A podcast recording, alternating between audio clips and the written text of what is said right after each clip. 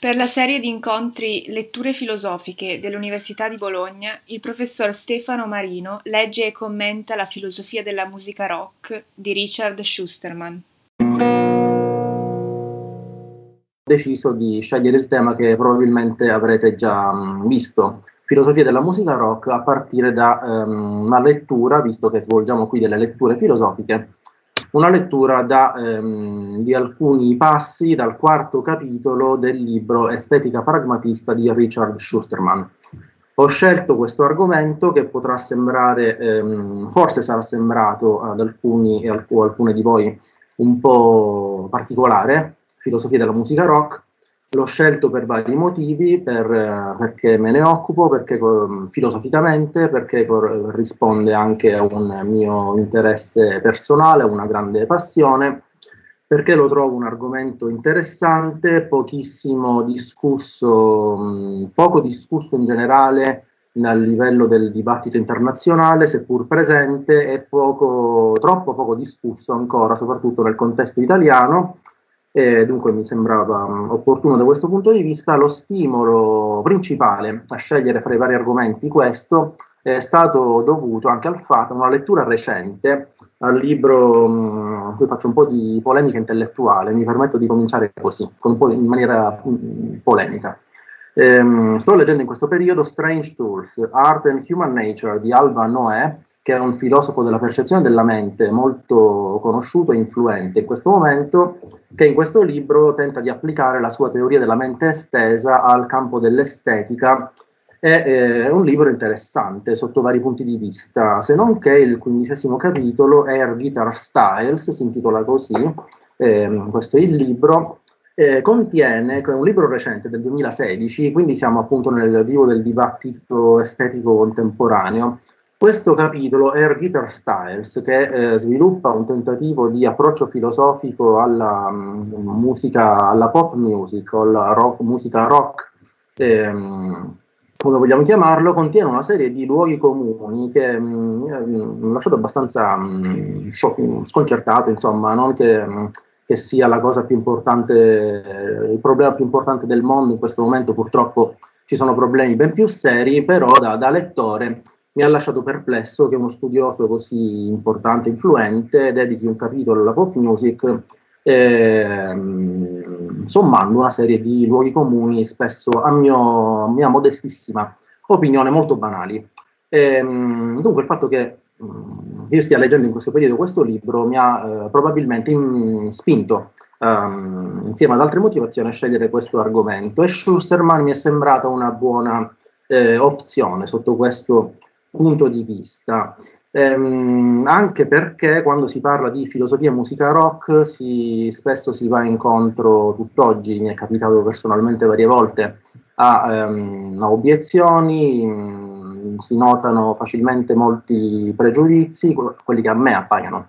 molti pregiudizi che, mh, tanto per capirci immediatamente, ehm, quando mh, mm, si sviluppa, qualcuno sviluppa un'indagine di filosofia del cinema ehm, a qualunque livello, eh, tendenzialmente nessuno ha delle obiezioni da porre, ehm, eppure il cinema appartiene a tutti gli effetti alle quelle che vengono chiamate a volte le belle arti industriali, le arti legate alla, all'industria culturale, c'è un'industria dietro il cinema, l'industria cinematografica, eppure nessuno giustamente obietta se si sviluppa uh, un'indagine di filosofia del cinema. Lo stesso, in maniera per me strana, qualcosa che mi sorprende, lo stesso non accade se si sviluppa un'analisi um, di eh, filosofia e musica rock. Questa cosa mi continua a sorprendere, lo trovo appunto alla radice di questo, tendo a vedere dei pregiudizi che forse vanno un po' um, combattuti con delle argomentazioni, come si fa in, normalmente in filosofia.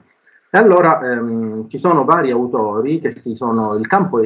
esiste anche, soprattutto a livello di dibattito internazionale, oltre a classici studi, seppur tendenzialmente critici, ma classici e importanti, come quelli di Adorno, ci sono, c'è ad esempio la trilogia di libri di, di estetica del rock di Theodor Graciz, eh, Listening to Popular Music, I Wanna Be Me, Rock Music and the Politics of Identity e Rhythm and Noise, sono tre libri, eh, li ho qui,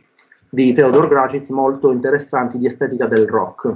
Ehm, essendo disponibile in italiano l'estetica pragmatista di Schusterman, che dedica un capitolo, il quarto, il quarto nell'edizione italiana, al tema forma e funk, e questo è il titolo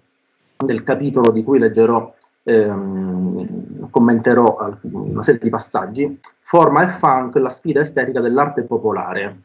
Eh, il quarto capitolo dell'edizione italiana di Estetica Pragmatista, il libro forse più famoso di Richard Schusterman, eh, corrisponde al settimo capitolo dell'edizione eh, originale perché mh, il libro ha avuto 14 traduzioni in varie lingue, se mh, ricordo bene sono 14 o 15, quindi è un libro che ha avuto molto mh, successo, ha suscitato molto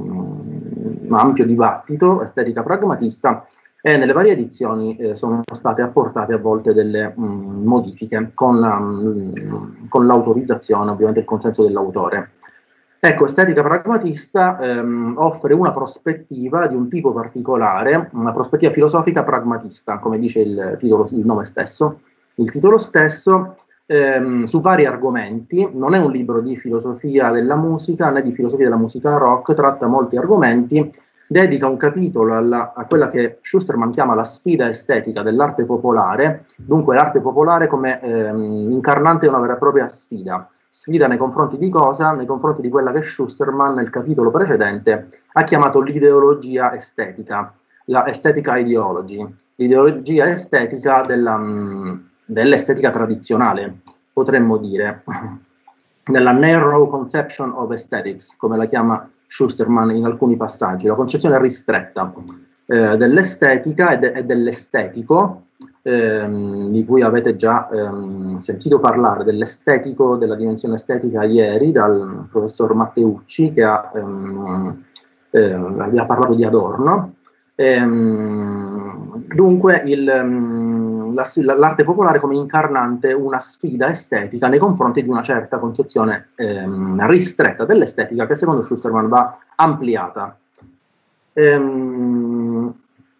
ora, il, io procederò dopo aver fornito questi cenni molto rapidi, essenziali a ciò che leggerò, quindi alcuna, alcuni passaggi fondamentalmente dai primi due paragrafi della, di questo quarto capitolo di eh, Estetica Pragmatista, che è stata è uscito nel 2010 per le, um, le edizioni di, eh, dell'editore Estetica di Palermo, eh, in una traduzione italiana eh, curata dallo stesso Giovanni Matteucci che ho appena citato che ieri vi ha parlato di ehm, Adorno. Ehm, essendo la traduzione molto affidabile, come ehm, generalmente accade con le traduzioni di Giovanni Matteucci, non farò riferimento al testo originale perché per l'appunto ehm, la traduzione ehm, italiana è molto affidabile, quindi non, eh, non è necessario fare ricorso al, ehm, ehm, testo originale per correggere eh, eventuali passaggi, non, non, non, è il caso. Eh, quando le traduzioni sono affidabili, per fortuna questo non, serve. Allora, prima di procedere, faccio però alcuni cenni molto rapidi a Schusterman, perché non è detto che eh, tutte e tutti voi lo conosciate, e, ciò è possibile, ma non è scontato. Eh, per farlo ehm, mi citerò alcuni testi fondamentali di questo autore accanto a una lista molto rapida, accanto a eh, Pragmatist Aesthetics, appunto estetica pragmatista, che rimane probabilmente il suo libro più famoso e ehm, anche forse teoreticamente più vincolante. Ehm, oltre a questo mi ehm, servirò dal, del paragrafo su Schusterman in questo libro, dunque mi, in qualche modo vi, vi, segnalo e vi suggerisco perché secondo me è un, un ottimo eh, libro sul pragmatismo recente del 2015, il pragmatismo dalle origini agli sviluppi contemporanei a cura di ehm, Rosa Calcaterra, Giovanni Maddalena, Giancarlo Marchetti, edito da Carocci, ehm, che fa una panoramica sulla storia del pragmatismo, eh, panoramica storica e teorica, e dedica per l'appunto un paragrafo a Richard Schusterman, in qualche modo mh, testimoniando la eh, rilevanza del contributo di quest'autore allo sviluppo della, di questa corrente filosofica mh, moderna e contemporanea, il pragmatismo statunitense. Eh, Schusterman è un autore ehm, vivente, nato nel 1949, tuttora molto attivo, eh, non soltanto attivo, ma è molto attivo, ehm, sia sul piano delle pubblicazioni che delle mh, conferenze e molto altro ha, ehm, dopo gli studi all'Università di Gerusalemme, ha proseguito con il dottorato a Oxford, quindi è stato visiting professor, poi associate professor e infine full professor alla Temple University e dal 2004 è ehm, Dorothy Schmidt Eminent Scholar in Humanities e Professor of Philosophy alla Florida Atlantic University, che è attualmente dal 2004 a oggi la sua ehm, università di eh, afferenza. Il suo percorso, come ci dice appunto il, um, la presentazione di Schusterman nel, um, in questa storia del pragmatismo che arriva, um, parte da James e arriva fino a oggi,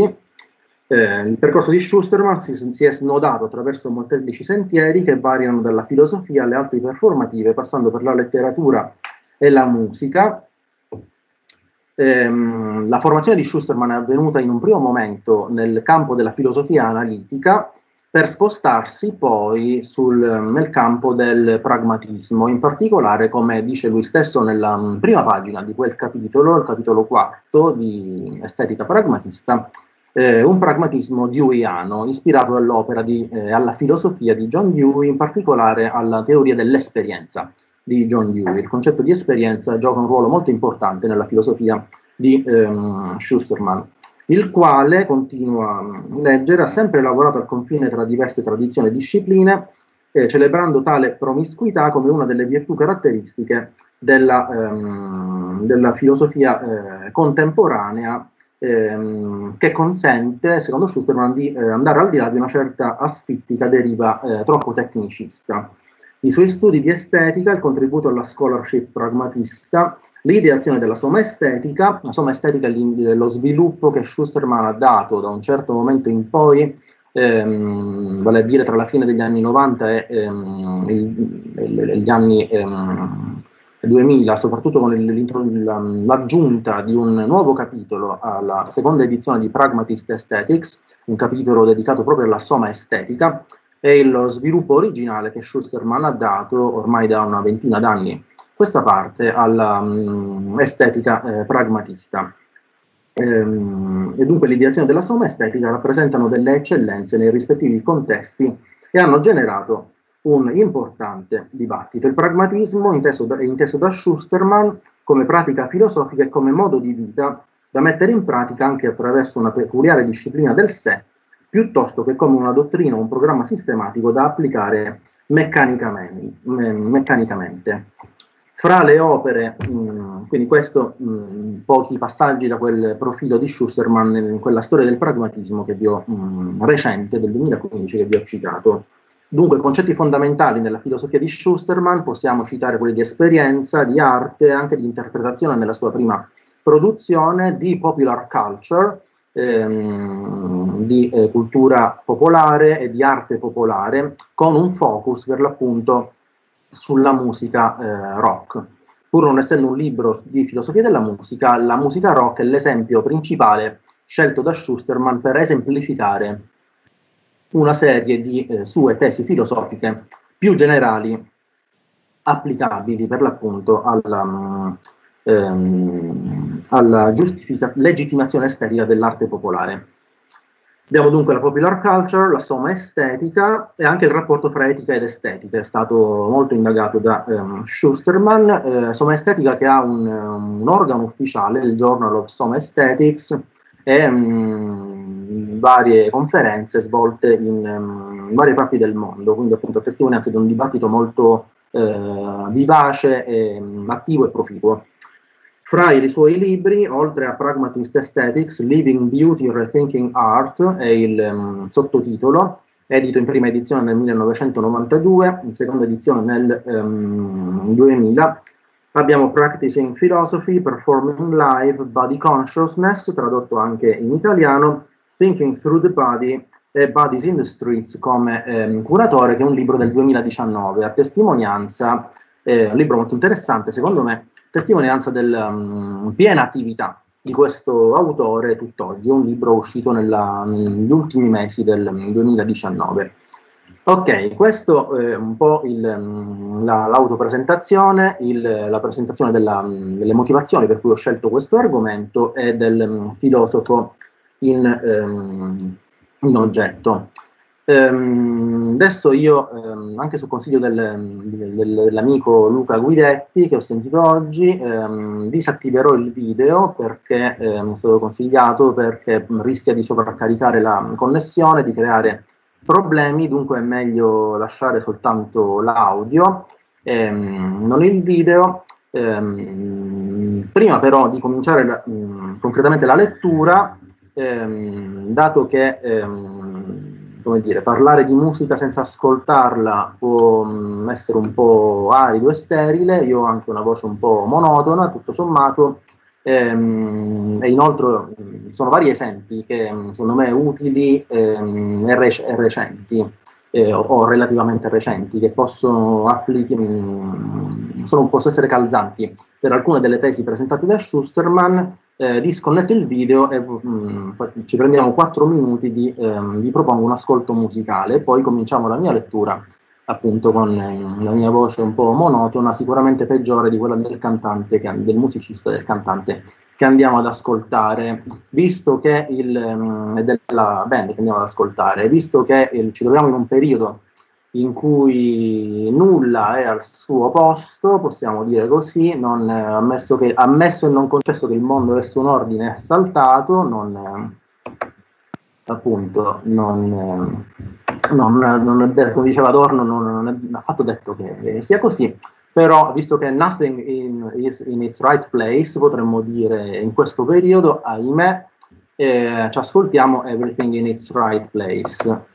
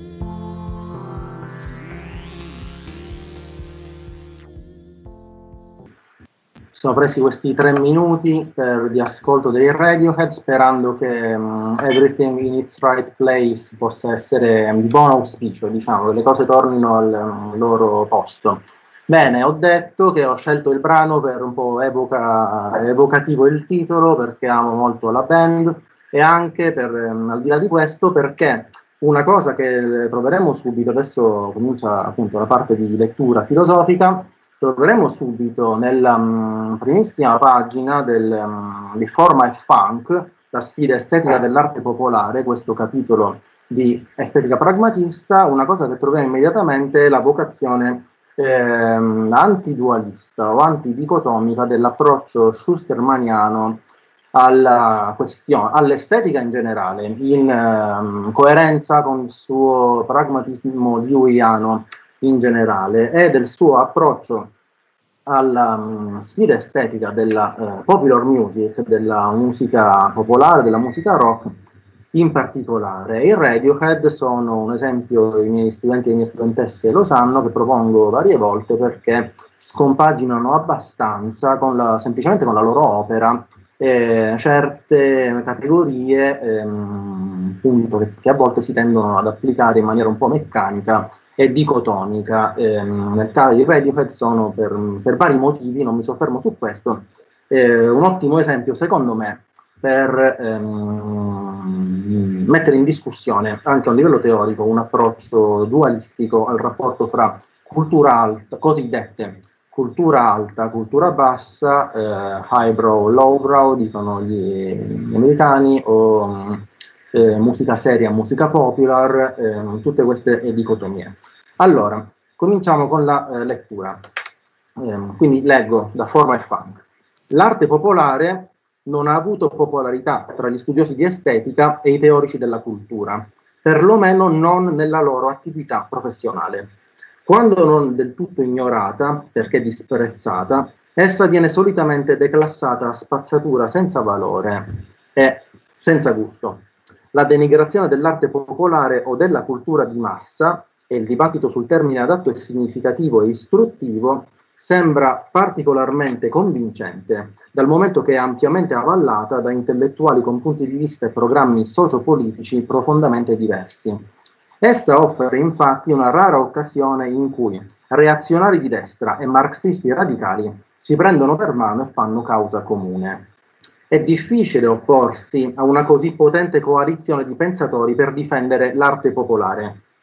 Eppure, scrive Schussermann, eppure è esattamente questo il mio scopo in questo capitolo e per molteplici ragioni. Il mio pragmatismo diuiano non solo mi rende critico dell'esoterismo alienante e delle pretese totalizzanti dell'arte elevata, ma anche estremamente sospettoso di ogni essenziale e invalicabile separazione tra i suoi prodotti e quelli della cultura popolare. Inoltre, la storia stessa ci mostra chiaramente che le forme di intrattenimento popolare di una cultura, per esempio la tragedia greca o anche quella elisabettiana, possono diventare classici di alto livello di epoche successive. Infatti, anche all'interno di uno stesso periodo culturale, una certa opera può funzionare sia come arte popolare sia come arte elevata, a seconda di come venga interpretata e accolta dal suo pubblico. Nel rileggere, eh, mio, adesso il mio commento, nel rileggere questo, questi passaggi oggi in preparazione della, della lettura, come esempio che voglio proporre, dove gli esempi spesso sono utili di fronte anche ai concetti eh, della filosofia, come esempio è venuto in mente um, per, esempio un caso come Bob Dylan, chiaramente a tutti gli effetti ascrivibile alla storia della musica popular, uno dei suoi, e dunque dell'arte popolare, e addirittura a livello della, della musica folk, dunque um, affondante le sue radici dal punto di vista del materiale musicale in, in quanto di più popolare può esserci, e al tempo stesso premio Nobel per la letteratura. Eh, dunque, il, um, un esempio che mi sembra funzionale, calzante rispetto e contemporaneo, molto vicino a noi, ehm, ehm, un esempio calzante per quello che ha appena detto Schusterman su ciò che può accadere all'interno di uno stesso periodo culturale, sulla, ehm, eh, funzionamento di una certa opera o di un certo artista sia sul piano dell'arte popolare sia sul piano dell'arte elevata. Proseguo con la lettura. Poiché i confini tra arte elevata e arte popolare non sembrano né chiari né incontestabili, molti film, per esempio, sembrano essere a cavallo delle due,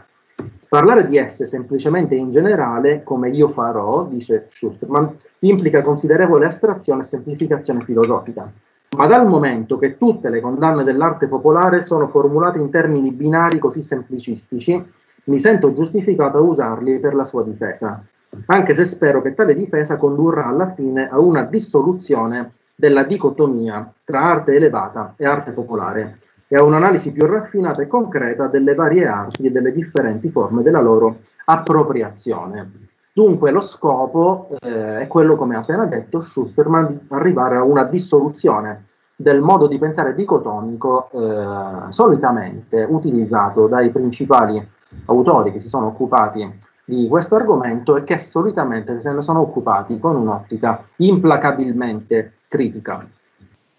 Prosegue Schusterman. La ragione più forte e urgente per la difesa dell'arte popolare è che essa procura, persino a noi intellettuali, una soddisfazione estetica troppo grande per accettarne la denuncia a buon mercato in quanto degradata, disumanizzata ed esteticamente illegittima. Condannarla come adatta al solo gusto barbaro e allo spirito ottuso delle masse ignoranti e manipolate significa separarci non solo dal resto della nostra comunità, ma anche da noi stessi. Per queste ragioni, anche se la difesa dell'arte popolare può difficilmente fruttare un'emancipazione socioculturale dei gruppi dominati che consumano quest'arte, essa, cioè la difesa dell'arte popolare, può perlomeno aiutare a liberare quella parte succube di noi stessi che è ugualmente oppressa dalle pretese esclusive della cultura elevata. E questa emancipazione, attraverso il riconoscimento del dolore dell'oppressione culturale, può forse fornire sia uno stimolo sia una speranza per una riforma sociale più ampia. Sono quattro i fattori fondamentali che rendono particolarmente difficile difendere l'arte popolare contro la sua formidabile critica intellettuale. Primo di questi fattori. Primo, la difesa deve essere rischiata più o meno in territorio nemico, dal momento che lo stesso tentativo di confrontarsi con la critica intellettuale implica sia accettare la forza della sua pretesa di esigere una risposta, sia accettare i termini della sua accusa, termini che non sono affatto neutri. Una seconda connessa difficoltà, prosegue Schusterman, ehm, io nella lettura salto alcuni passaggi per, ehm, per forza di cose, per tempo limitato, andando ai punti chiave. Una seconda e connessa difficoltà è che gli apologeti intellettuali dell'arte popolare, dunque chi la difende, tendono a difendere eccessivamente i suoi difetti estetici, sottoscrivendo acriticamente l'ideologia estetica dell'arte elevata e la sua critica estetica della cultura popolare, Essi difendono l'arte popolare appellandosi alle circostanze attenuanti delle necessità sociali e dei principi democratici, anziché argomentare a favore della sua validità estetica. Sebbene di lodevole umanità, dice Schusterman, una difesa dell'arte popolare ehm, giocata interamente su un terreno ehm, socioculturale, e questo di ciò di cui sta parlando, una difesa dell'arte popolare di questo tipo non è adatta ai lettori del, di questo libro di estetica pragmatista.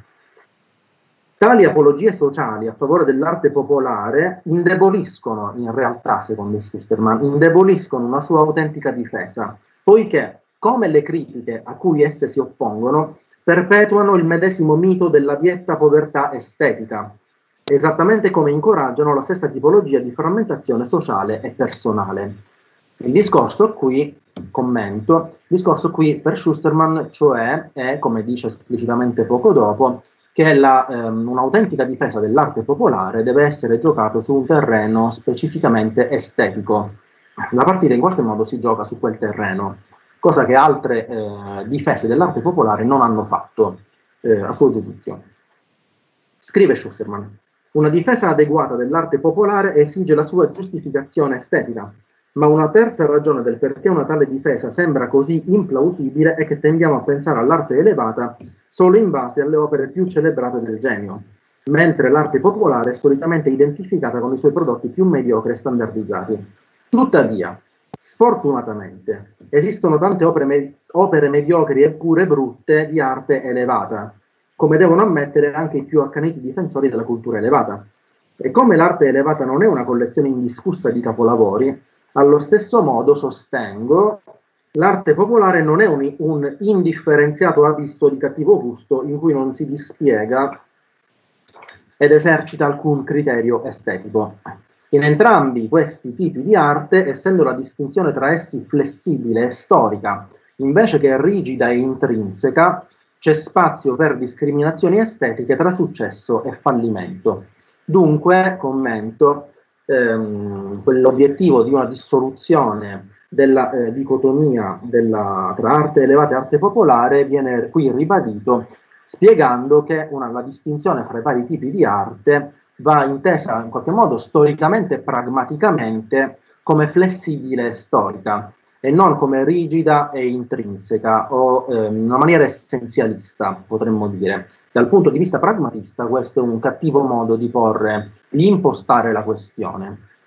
Infine, il problema più grande per il termine estetico è forse la tendenza nel discorso intellettuale a ritenerlo appropriato esclusivamente come un termine proprio per l'arte elevata e di stile sofisticato, come se la stessa nozione di estetica popolare fosse una contraddizione in termini.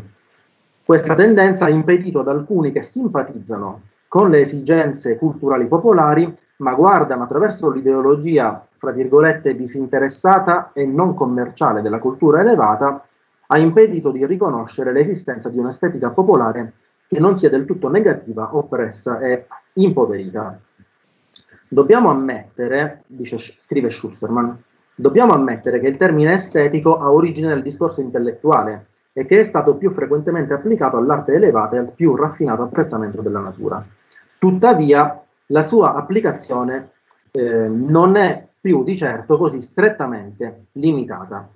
I predicati estetici tradizionali come grazia, eleganza, unità e stile sono regolarmente applicati ai prodotti dell'arte popolare senza evidenti equivoci. Per articolare la, questa difesa, spiega Schusterman, per articolare la difesa dell'arte popolare che ha intenzione di proporre al lettore di estetica pragmatista, dovrò sfidare le principali accuse estetiche contro l'arte popolare. E poiché non posso pretendere di passare in rassegna qui tutte le arti popolari, mi concentrerò principalmente sulla musica rock e più precisamente sul funk ispirato alla cultura afroamericana. Il titolo del capitolo, come vi ho detto, è Forma e, ehm, e funk e ehm, per la precisione a pagina 151 per chi eventualmente avesse questo libro. Eh, dunque, eh, molto più avanti nel sesto paragrafo di questo capitolo, Schusterman dirà ehm, espressamente che la forma può essere funky eh, tanto quanto austeramente formale, ehm, discutendo lì l'accusa di ehm, assenza di forma adeguata eh, spesso mossa all'arte popolare, nella fattispecie alla popular music, alla musica rock, eh, musica rock, scusate, alla musica rock. Il, ehm, come vedete è provocatorio già l'accostamento del concetto di forma e il concetto di funky, un concetto tradizionale della, della tradizione estetica e uno decisamente tratto da una musica, ehm, una musica funky solitamente non degnata di attenzione dai filosofi. Dunque, dice Schusterman, mi concentrerò principalmente sulla musica rock e più precisamente sul funk ispirato alla cultura afroamericana. Il mio studio sarà ancora più specifico, nonché più concreto nel capitolo successivo, interamente dedicato all'estetica del rap. Questi capitoli insieme, quindi il, i due capitoli sulla eh, sfida eh, estetica dell'arte popolare e poi l'esempio l'analisi minuziosa dell'estetica del rap, questi due capitoli insieme intendono dimostrare, attraverso la combinazione di un'argomentazione generale e di dettagliate analisi concrete,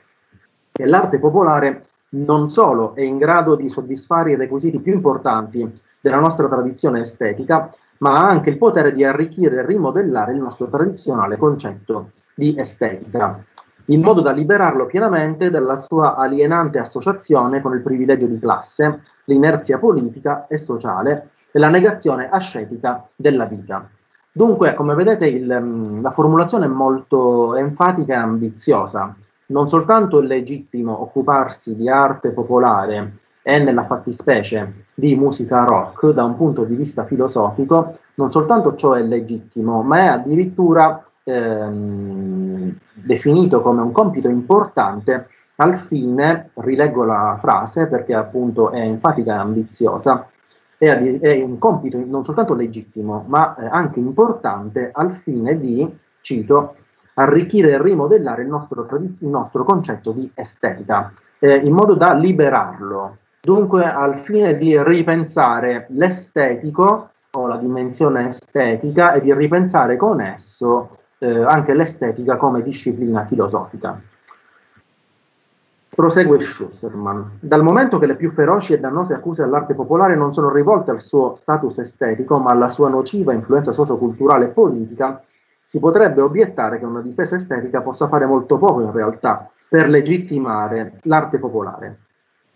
L'obiezione, dice Schusterman, però può essere affrontata mostrando che gli apparenti pericoli extraestetici dell'arte popolare, su cui si sono concentrati molto, molti critici, sono direttamente collegati ai suoi presunti difetti estetici e largamente basati su di essi.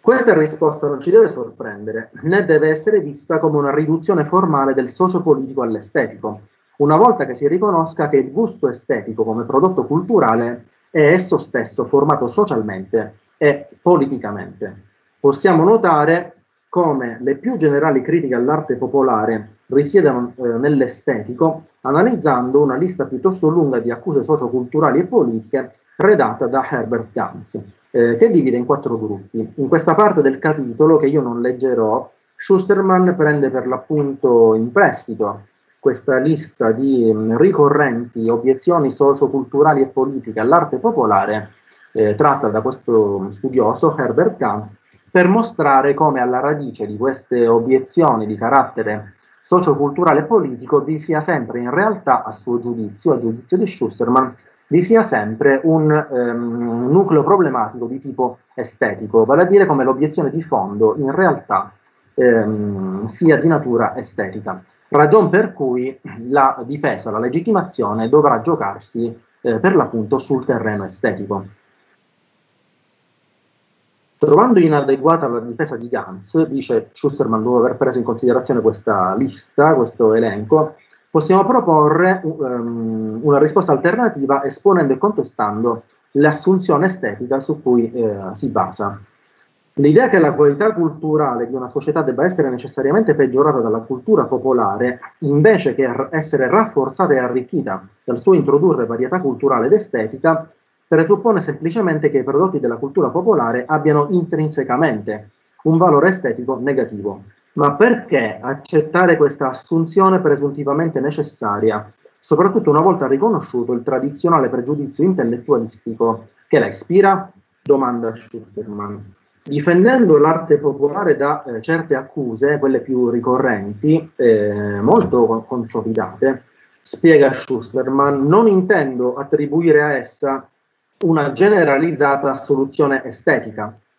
Riconosco che i suoi prodotti sono spesso esteticamente ripugnanti e deplorevolmente poco attraenti, così come riconosco che i loro effetti sociali possono essere nocivi, soprattutto quando vengono consumati in modo passivo e acritico. Ciò che voglio contestare, spiega Schusterman, ehm, sono gli argomenti filosofici, secondo cui l'arte popolare sarebbe sempre e necessariamente un fallimento estetico inferiore e inadeguato per sua costituzione intrinseca, ossia, per dirla con Dwight MacDonald, cita, eh, che Schusterman qui cita, ossia che ci sono ragioni teoretiche per cui la cultura di massa non è e non potrà mai essere qualcosa di positivo. Citazione di MacDonald, che è Schusterman, um, Dwight MacDonald, un teorico importante della cultura di massa e molto critico, ehm, che Schusterman eh, cita a testimonianza di una posizione che va invece contestata. Nel dibattito sull'arte popolare, prosegue Schusterman, la mia difesa si situa tra i due poli del pessimismo di condanna, caratteristico delle elite culturali reazionarie, ma anche della ehm, scuola marxista di Francoforte e dei suoi attuali discepoli, quindi ehm, si situa ehm, fra, due, fra questo polo di pessimismo di condanna e l'ottimismo celebrativo esemplificato da The Popular Culture Association e The Journal of Popular Culture. Se il primo denuncia l'arte popolare con terrore quasi paranoico, come manipolazione maniacale priva di merito estetico-sociale capace di riscatto, l'altro la accoglie con ingenuo ottimismo, come libera espressione del meglio della vita e dell'ideologia americane. Un ottimismo, dice Schusterman, che è un filosofo eh, americano, un ottimismo che potrebbe essere ben considerato come il più cinico dei pessimismi. La mia posizione intermedia è un migliorismo, ehm, termine ehm, familiare nella eh, tradizione del pragmatismo deweyano, è un migliorismo che riconosce i pesanti difetti e gli abusi dell'arte popolare, ma anche i suoi meriti e le sue potenzialità. Esso ritiene che l'arte popolare dovrebbe essere migliorata perché eh, a volte lascia molto a desiderare e ritiene che tuttavia essa può essere migliorata perché è spesso in grado di conseguire un reale merito estetico e di contribuire degnamente a obiettivi sociali. Questa posizione insiste sul fatto che l'arte popolare merita una seria attenzione estetica, poiché privarla di una considerazione estetica equivale a consegnarne la valutazione il futuro alle pressioni più mercenarie del mercato. Lo scopo a lungo termine del migliorismo, dunque di questa declinazione pragmatista di una estetica delle arti popolari, lo scopo a lungo termine del migliorismo è allontanare la ricerca da condanne o celebrazioni generali per meglio focalizzare l'attenzione su problemi concreti e su miglioramenti specifici. Forse la critica estetica più essenziale contro l'arte popolare è che essa semplicemente non è in grado di procurare nessuna reale soddisfazione estetica. Certo, anche critici più ostili sanno che l'industria cinematografica intrattiene milioni di spettatori e che la musica rock fa ballare e pulsare con piacere il pubblico. Tuttavia, schivano abilmente questi fatti ovvi e scomodi, negando che questa soddisfazione sia autentica. Le apparenti gratificazioni, sensazioni ed esperienze che l'arte popolare suscita sono licenziate come inautentiche e fraudolente, mentre al contrario si ritiene che l'arte elevata sia in grado di offrire qualcosa di autentico. Un'analisi minuziosa di, ehm, delle obiezioni più frequenti sul, ehm, mosse su questo terreno, quello della eh, inautenticità, della soddisfazione estetica eh, procurata dall'arte popolare, un'analisi minuziosa di queste obiezioni rivela, scrive Schusserman, come l'ansioso zelo di privare l'arte popolare di qualsiasi cosa di positivo come il piacere abbia condotto i suoi critici non solo a negare le, che le sue esperienze e il suo godimento sono esteticamente autentici, ma più radicalmente a negare che essi sono reali o autentici in generale. In breve, l'accusa di inautenticità, una strategia dell'imperiosa presunzione intellettualista, implica che l'elite, l'elite culturale abbia non solo il potere di determinare, contro il giudizio popolare, i, i limiti della legittimità estetica, ma anche il potere di decretare contro ogni evidenza empirica cosa può essere considerato un'esperienza reale o un piacere reale. Ma come può essere dimostrata un'affermazione così radicale? In effetti non può esserlo ma si regge piuttosto sull'autorità dei suoi sostenitori e sull'assenza di fatto di una opposizione. Che cosa si intende veramente quando si afferma che le, gra- che, eh, le gratificazioni procurate dalla cultura popolare sono inautentiche? E quali argomenti servono a supportare questa affermazione? Forse l'interpretazione la giustificazione più diretta dell'accusa di inautenticità è che le gratificazioni dell'arte popolare non sono reali perché non sono sentite profondamente che sono inautentiche perché sono soltanto sensazioni deboli simulate. Tuttavia, obietta Schusterman, tuttavia l'esperienza della musica rock, che può essere vissuta in maniera così intensa e potente da somigliare a una possessione spirituale, smentisce senza dubbio tale accusa. Anche i più severi critici del rock riconoscono la sua potenza appassionatamente reale e le inebrianti soddisfazioni destate dalla sua esperienza proprio come lamentano le gravissime conseguenze sul piano educativo e lo sfruttamento spietatamente commercializzato del suo potere. Qui Schusterman, non leggo i passaggi, si eh, sofferma sulle critiche, appunto basate su argomenti molto eh, standard eh, molto ripetuti e un po' pre, pre, basati su pregiudizi e preconcetti, ehm, così argomenta Schusterman, le crisi di Alan Bloom. Patentemente e minacciosamente reali per intensità e fascino, le gratificazioni dell'arte popolare sono spesso disprezzate come inautentiche in un altro senso, quello della caducità. Non sono reali perché labili. Tale argomento tuttavia non regge. In primo luogo, a livello logico, è semplicemente falso indurre l'irrealtà di qualcosa dalla sua caducità. Questa inferenza può sembrare convincente eh, non solo perché possiede un buon pedigree filosofico che risale a Parmenide, ma anche perché si serve di una motivazione psicologica forte, il nostro profondo bisogno di stabilità che viene solitamente frainteso come bisogno della certezza di una permanenza effettiva. Ma nonostante questo sostegno in pregiudizi così potenti e perduranti, l'inferenza è chiaramente sbagliata. Qualcosa che esiste solo per un momento esiste non di meno realmente, è una gratificazione temporanea e pur sempre una gratificazione. Peraltro, l'argomento secondo cui la caducità implica l'inautenticità non può servire a screditare l'arte popolare rispetto all'arte elevata, giacché, se accettato, l'argomento sarebbe ugualmente valido contro le gratificazioni di quest'ultima. Siamo soddisfatti in modo permanente o anche duraturo dalla lettura di un singolo sonetto o dalla visione di una dozzina di quadri? Il carattere passeggero di queste gratificazioni implica che esse siano in qualche modo ingannevoli? Certamente no, risponde Schusterman, poiché uno degli aspetti positivi del piacere estetico è che mentre gratifica stimola anche il desiderio di maggior piacere dello stesso genere. Se il piacere estetico che proviamo per un oggetto ci lascia senza la voglia di averne di più, probabilmente non siamo stati affatto compiaciuti. Bisogna anzi mettere in dubbio la generale insistenza sulla gratificazione perdurante. Sembra troppo teologica e trascendentale. Nel nostro mondo di continuo cambiamento e desiderio non ci sono gratificazioni permanenti e l'unica fine del trascorrere del piacere e del desiderio di qualcosa di più è la morte. Una critica differente della caducità che viene comunemente avanzata contro l'arte popolare si riferisce non alla fugacità delle stesse gratificazioni, ma alla labilità della sua capacità di gratificare. Le opere dell'arte popolare non resisterebbero alla prova del tempo, rimangono in testa alle classifiche, come per l'appunto nelle hit della musica pop e rock, rimangono in testa alle classifiche per una stagione ma rapidamente perdono il potere di intrattenerci e cadono nel dimenticatoio. L'arte elevata invece, così suona l'obiezione tradizionale, l'arte elevata invece conserva la propria capacità di gratificare. Tuttavia, anche riconoscendo tutto ciò, dice Schusterman, l'argomento rimane gravemente difettoso. Prima di tutto, è ancora troppo presto per concludere che nessuno dei nostri classici dell'arte popolare sopravviverà come oggetto di godimento estetico.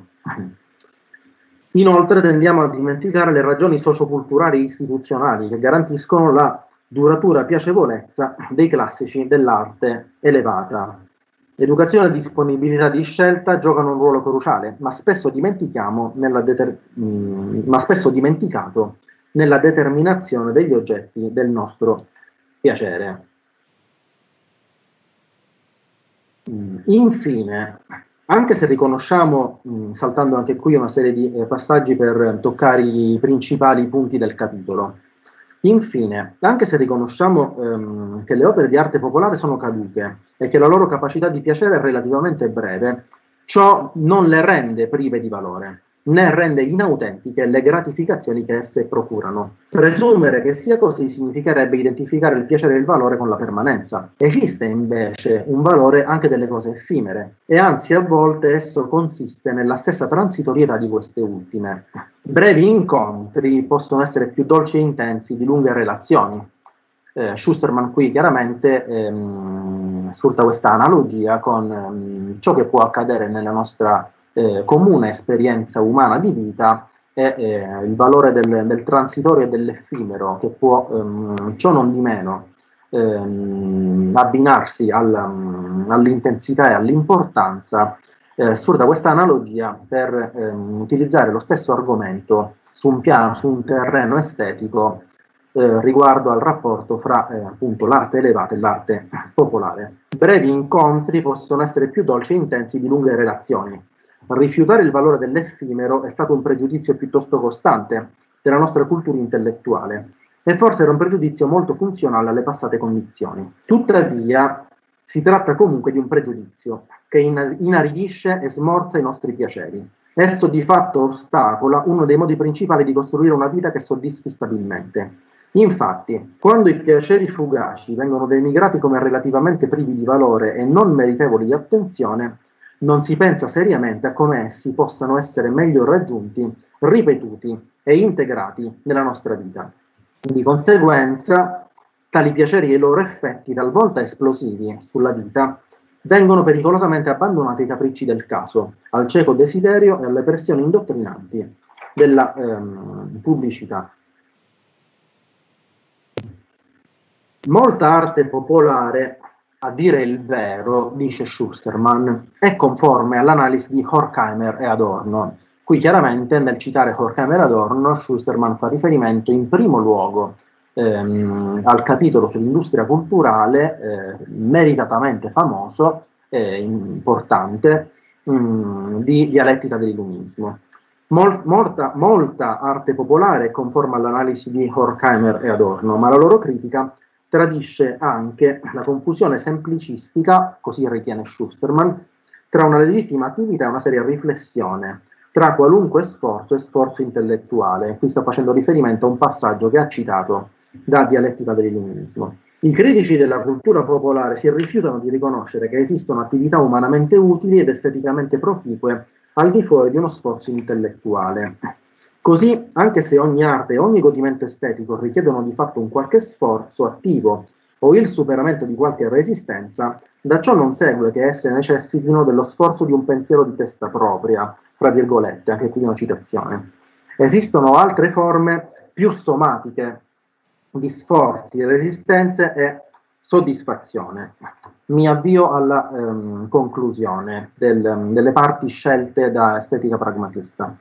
Apprezziamo, e mi avvio alla conclusione appunto con passi tra, che trattano la musica rock. Apprezziamo di solito le canzoni rock ballando e cantando, seguendo la musica spesso con uno sforzo così vigoroso che diamo segni di cedimento e alla fine ci sfianchiamo. E questi sforzi, come intuito da Dewey, implicano il superamento di alcune resistenze come imbarazzo, paura, goffaggine, consapevolezza critica, mancanza di vitalità. Citazione da Arte come esperienza. Chiaramente a livello somatico si riscontrano maggiore attività e sforzo nell'apprezzamento del rock che in quello della musica colta, in cui i concerti ci costringono a restare seduti in un silenzio immobile che spesso concilia non solo la mera torbida passività, ma anche un sonno profondo. Qui, a mio modesto avviso, Schusterman è un po', to- un po troppo critico, ma forse, ma eh, l'intento provocatorio della, anche della sua analisi spiega il, una formulazione di questo tipo. Il termine funky, utilizzato per caratterizzare ed etichettare molte canzoni rock, deriva da una parola africana, vado a concludere con quest'ultimo capoverso, che significa sudore positivo e che è espressione di un'estetica fondata su un coinvolgimento vigorosamente attivo e collettivamente appassionato piuttosto che su un critico distacco privo di passione. La risposta molto più energica e dinamica evocata dal rock mette in luce la fondamentale passività del tradizionale atteggiamento estetico di contemplazione disinteressata, distanziata. Le arti popolari come il rock come suggeriscono così un estetico radicalmente rivisto, con un gioioso ritorno della dimensione corporea che la filosofia ha a lungo represso al fine di preservare la propria egemonia attraverso quella dell'intelletto in tutti gli ambiti in cui sussiste un valore umano.